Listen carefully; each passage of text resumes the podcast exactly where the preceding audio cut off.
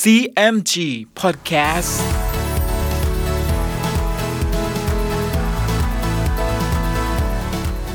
สวัสดีครับคุณผู้ฟังขอต้อนรับเข้าสู่ CMG Podcast กับผมดรพันธการทานนท์นะครับ เรายังอยู่กับเรื่องราวของสามก๊กผ่านหนังสือเรื่องสามก๊ก Romance of the Three Kingdoms ฉบับย่อ เรียบเรียงโดย สาระบุญคง มาต่อกันใน EP ที่ 37 จะเกิดเหตุอะไรอีกบ้าง ติดตามได้ใน CMG Podcast วันนี้ครับ ตอน อวสานแซ่อ้วน ภาคต่อ ฝ่ายโจโฉขณะที่กำลังทำการรบกับเล่าเปียวอยู่ที่แดนเมืองเกงจิ๋วนั้น สิ้นผีก็ส่งหนังสือขออ่อนน้อมของอ้วนถำให้กับโจโฉ โจโฉรับเอาหนังสือมาอ่านดู แจ้งเนื้อความแล้ว จึงปรึกษาแก่ทหารทั้งปวง ถึงการที่อ้วนถำขออ่อนน้อมด้วยเช่นนี้ ขุนนางทั้งหลายแนะนำให้โจโฉปฏิเสธการอ่อนน้อมในครั้งนี้ของอ้วนถำยกเว้นแต่ซุนฮิวซึ่งกล่าวขึ้นว่า อันอ้วนเซียวถึงตัวตายแล้วก็ดี แต่ลูกหลานว่านเครือยังมีอยู่เป็นอันมาก เมืองใหญ่ก็มีอยู่ถึงสี่หัวเมือง เมืองขึ้นก็เป็นหลายตำบล ทั้งทหารก็มีอยู่ประมาณร้อยหมื่นเศษ ถ้าลูกหลานพี่น้องอ้วนเซียวปกติกัน เห็นผู้อื่นจะไม่ไปย่ำยีได้ บัดนี้อ้วนถามกับอ้วนทรงผิดใจกัน อ้วนถามให้มาอ่อนน้อมต่อท่าน ถึงจะคิดเป็นกลประการใดก็เห็นจะได้ทีเรา ขอให้ยกกองทัพไปเป็นทีช่วยอ้วนถามกำจัดอ้วนทรงเสีย แล้วจึงคิดอ่านรบเอาอ้วนถามก็จะได้โดยง่าย โจโฉได้ฟังซุนฮิวก็เห็นชอบด้วย แล้วยกกองทัพกลับไปตีเมืองกีจิว๋วฝ่ายอ้วนทรงรู้ว่าโจโฉยกกองทัพข้ามแม่น้ำฮองโห จะกลับมาตีเอาเมืองกีจิว๋วจึงให้ลิกองลิเซียง คุมทหารป้องกันภายหลัง แล้วอ้วนทรงก็เลิกทัพกลับมารักษาเมืองกีจิว๋ว ฝ่ายอ้วนถามเห็นดังนั้น ก็คุมทหารออกจากเมือง รีบตามไปทางประมาณ 400 เส้น เห็นลิกองลิเซียง คุมทหารสกัดทางไว้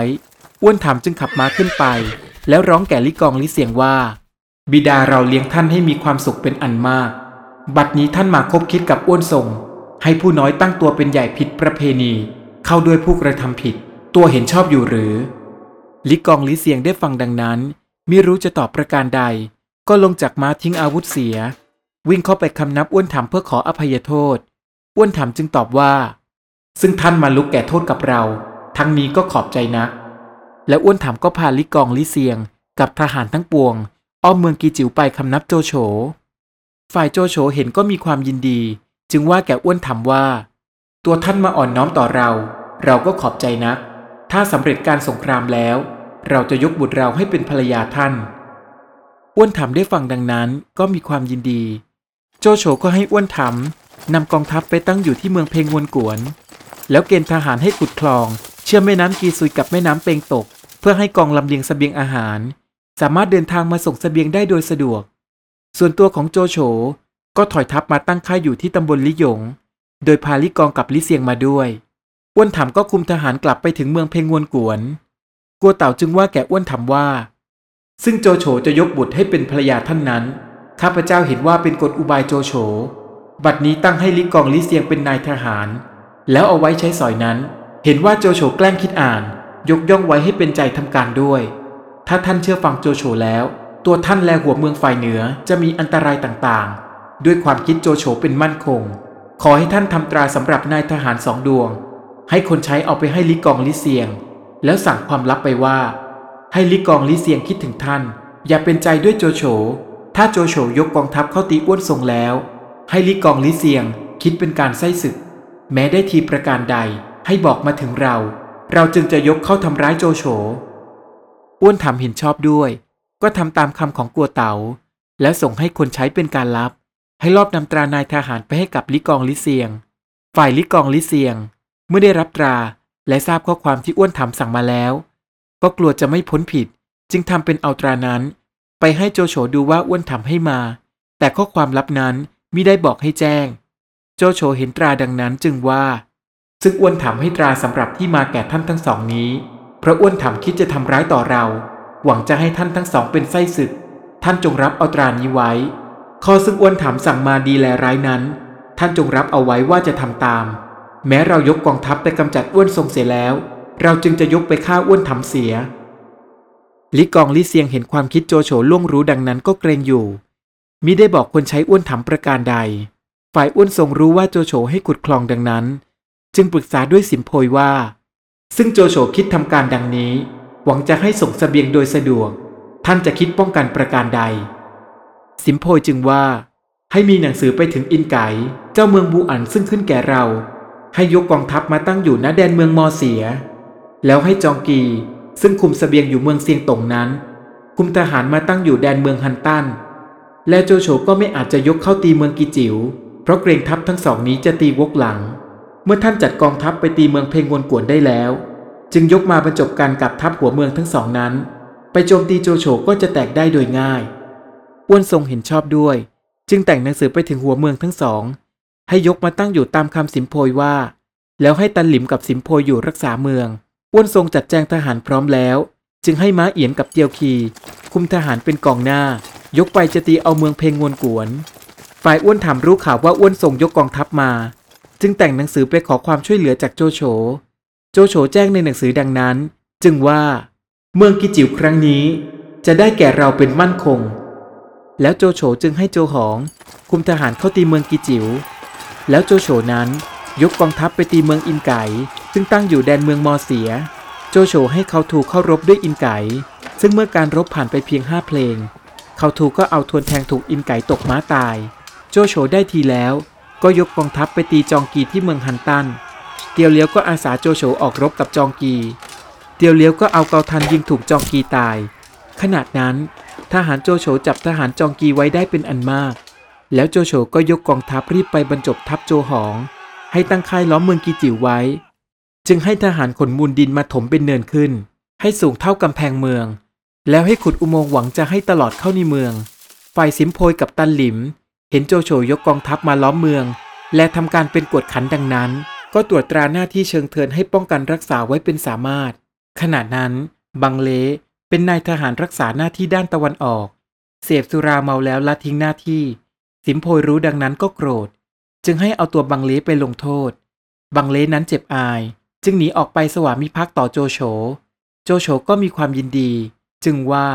ตัวท่านอยู่ในเมืองได้เห็นการหนักเบาอยู่สิ้น จะให้เราทำประการใด จึงจะได้เมืองโดยเร็ว บังเลก็แนะนำให้โจโฉ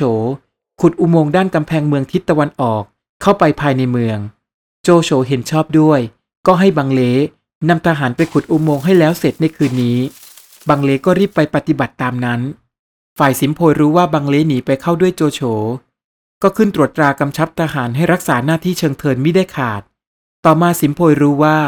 บังเลคุมทหารมาขุดอุโมงค์เพื่อลอบเข้ามาในเมือง สิมโพยก็ให้ทหารขนเอาก้อนศิลาไปถมปากอุโมงค์ไว้ ทหารของโจโฉรวมทั้งบังเลจึงตายอยู่ในอุโมงค์สิ้น แต่นั้นมาโจโฉก็ไม่ได้คิดอ่านขุดอุโมงค์อีกเลย แล้วเลิกค่ายซึ่งล้อมเมืองไว้นั้นทั้งสิ้น ถอยมาตั้งอยู่ตำบลอ้วนสุย หวังจะคอยรับทัพอ้วนทรง ฝ่ายอ้วนทรง เมื่อกำลังจะถอยทัพกลับมาจากเมืองเพงวนกวน มาป้องกันเมืองกิจิวนั้น ก็ถอยทัพมาทางเขาตะวันตก เพื่อหลบหลีกกองทัพของโจโฉที่อาจจะส่งทหารมาตั้งสกัดอยู่ตามทางสายใหญ่ นอกจากนั้นอ้วนทรงก็ยังมีความมุ่งหมายที่จะไปโจมตีกองลำเลียงเสบียงของโจโฉที่แม่น้ำเป็กตกอีกด้วยอ้วนทรงก็ให้ม้าเอียน กับเตียวคี คุมทหารป้องกันมาภายหลัง ฝ่ายโจโฉไม่ได้ทราบถึงการเดินทัพเช่นนี้ของอ้วนทรง ก็ให้ทหารกองหนึ่ง ไปคอยรบกับอ้วนทรง ส่วนอีกกองหนึ่งนั้นให้ยกไปคอยโจมตีทหาร ซึ่งจะยกออกมาช่วยอ้วนทรงจากเมืองกิจิว๋ว ฝ่ายอ้วนทรงซึ่งยกมาถึงแม่น้ำเปกตก ก็ไม่เห็นเรือสเสบียงโจโฉ อ้วนทรงก็ยกมาตั้งอยู่ตำบลยงเปง ทางใกล้เมืองกิจิ๋วประมาณ 200 เส้น แล้วให้ลีหู แต่งตัวปลอมเป็นทหารโจโฉ พร้อมกับสั่งว่า ให้เข้าไปบอกแก่สิมโพยว่า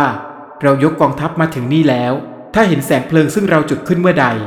ให้คุมทหารตีกระหนาบออกมารับเราเข้าไปในเมืองกิจิ๋วลี่หูก็รับคำและลอบเข้าไปในเมืองได้สำเร็จ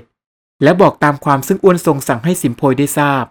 สิมโพยก็จัดแจงทหารเตรียมไว้ ฝ่ายลี่หูเห็นว่าข้าวปลาอาหารในเมืองกิจิ๋วนั้นน้อย จึงว่าแก่สิมโพยว่า ซึ่งอ้วนส่งจะยกเข้ามาตั้งอยู่ในเมืองกิจิ๋วนี้ข้าพเจ้าเห็นว่าจะขัดสนด้วยสเสบียงอาหาร ข้าพเจ้าจะขอคิดอ่านให้ชาวเมืองหนีออกไปเข้าเกลี้ยกล่อมโจโฉ เห็นโจโฉจะเลินเล่อประมาทไป ท่านจงคุมทหารตามออกไปโจมตี กองทัพโจโฉก็จะแตกไปโดยง่าย สิมโพยเห็นชอบด้วย จึงดำเนินการตามแผนของลีหู แม้ว่าแผนการของลีหูจะแนบเนียน แต่โจโฉก็รู้ทันในแผนการนี้ของสิมโพยและลีหู จึงให้ซุ่มทหารไว้อยู่ชันกำแพงเมือง ครั้นชาวเมืองกีจิ๋วเดินออกมาจากเมืองกีจิ๋วเป็นอันมาก แล้วเห็นสิมโพยคุมทหารออกมา โจโฉจึงให้โบกธงแดงสามที ฝ่ายเตียวเลี้ยวกับซี่หลงเห็นดังนั้น ก็คุมทหารตีกระหนาบเข้ามาฆ่าฟันทหารสิมโพย และชาวเมืองล้มตายเป็นอันมาก สิมโพยเห็นจะต้านทานมิได้ ก็พาทหารถอยเข้าเมือง โจโฉก็ขับทหารทั้งนั้น ให้รบหักเข้าไปในเมืองจงได้ ฝ่ายทหารอ้วนทรงบนกำแพงเมืองก็รบพุ่งป้องกัน แล้วยิงเกาทันไปถูกหมวกโจโฉตกไป ทหารทั้งปวงตกใจคิดว่าโจโฉถูกเกาทัน ก็พาโจโฉกลับค่าย โจโฉจึงจัดแจงทหารยกไปตีค่ายอ้วนทรงอีกครั้ง อ้วนทรงต้านกองทัพของโจโฉไม่ได้ ก็ถอยทัพไปตั้งค่ายอยู่ณเขาตะวันตก แล้วให้มาใช้รีบไปหาม้าเอียนกับเตียวคีมา แต่ม้าเอียนกับเตียวคีนั้น แปรพักไปอยู่กับโจโฉแล้ว ดังนั้นในคืนนั้น ม้าเอียนกับเตียวคี รวมทั้งลิกองลิเซียง จึงนำกำลังทหารไปปล้นค่ายอ้วนทรงอ้วนทรงไม่ทันรู้ตัวก็เสียทหารเป็นอันมาก จึงถอยไปตั้งอยู่ณเขาตะวันตก ทางไกลเมือง400เส้นอ้วนทรงเห็นกำลังทหารของตนลดน้อยลงมากเช่นนี้ จึงให้สิมเองไปบอกโจโฉว่า จะขอเข้าเกลี้ยกล่อมทำราชการด้วย สิมเองก็ไปหาโจโฉและแจ้งเนื้อความตามคำอ้วนทรงว่า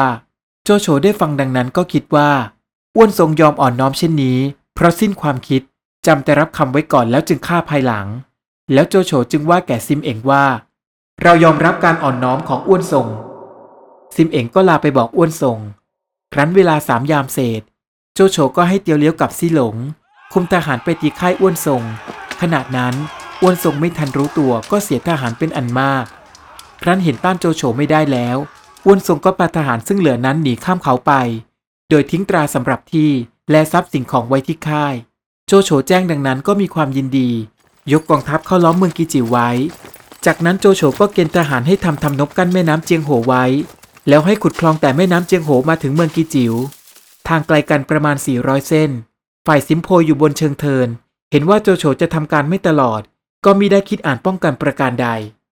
ฝ่ายโจโฉมิได้เห็นชาวเมืองกีจิวคิดทำการป้องกัน ก็เร่งให้ทหารช่วยกันระดมขุดคลองจนสำเร็จ และเปิดทำนบในเวลากลางคืนนั้น น้ำก็ล้นไหลเข้าไปในคูเมือง และท่วมเมืองกีจิวลึกถึง8ศอก ทหารและชาวเมืองทั้งปวง ก็ได้รับความลำบากเป็นอย่างยิ่ง ฝ่ายสิ้นผีจึงเอาตราสำหรับที่กับหมวก และเครื่องแต่งตัวของอ้วนทรง ซึ่งได้จากค่ายนั้น ใส่ปลายไม้ขึ้นแกว่งร้องประกาศแก่ชาวเมืองทั้งปวง ซึ่งอยู่บนเชิงเทินว่า บัดนี้ มหาอุปราชฆ่าอ้วนทรงแล้ว จงชวนกันไปอยู่กับมหาอุปราชเถิดจึงจะรอดจากความตาย สิมโพยได้ฟังซินผีประกาศดังนั้นก็โกรธ จึงจับเอาบุตรภรรยาและพักพวกประมาณ 80 คนของซินผีมาฆ่าเสีย แล้วโยนศพออกมานอกเมือง ซินผีเห็นดังนั้นก็ตกใจ ร้องไห้รักคนเหล่านั้น ฝ่ายซิมเองซึ่งเป็นหลานซิมโพยนั้น เป็นเพื่อนรักกับซินผี เห็นเหตุการณ์เช่นนั้นก็รู้สึกแค้น จึงเขียนหนังสือมีใจความว่า คืนวันนี้ให้มหาอุปราชยกเข้ามาเถิด ข้าพเจ้าจะเปิดประตูเมืองรับ แล้วเอาหนังสือผูกลูกเกาทันยิงออกไป โจโฉแจ้งในหนังสือแล้ว จึงให้ประกาศแก่ทหารทั้งปวงว่า จะเคลื่อนทัพเข้าไปโจมตีเมืองกิจิวในเวลาสามยาม ครั้นถึงเวลาสามยาม สิมเอ๋งก็เปิดประตูเมืองไว้ตามสัญญา ทหารโจโฉก็เข้าเมืองกิจิวได้สำเร็จ แล้วซีหลงก็จับตัวสิมโพยมัดไปให้โจโฉ เมื่อสิมโพยไม่ปรารถนาที่จะทำราชการกับโจโฉแล้ว โจโฉจึงสั่งให้ประหารสิมโพย ส่วนตันหลิมนั้นโจโฉเว้นโทษตาย แล้วเลี้ยงไว้สำหรับแต่งหนังสือ รวมทั้งจดหมายเหตุ เรื่องราวกำลังเข้มข้นและสนุกเลยนะครับ และสำหรับ EP หน้ามาร่วมลุ้นกันต่อว่า จะเกิดเหตุอะไรอีกบ้าง ติดตามได้ใน CMG Podcast EP หน้าสำหรับวันนี้ สวัสดีครับ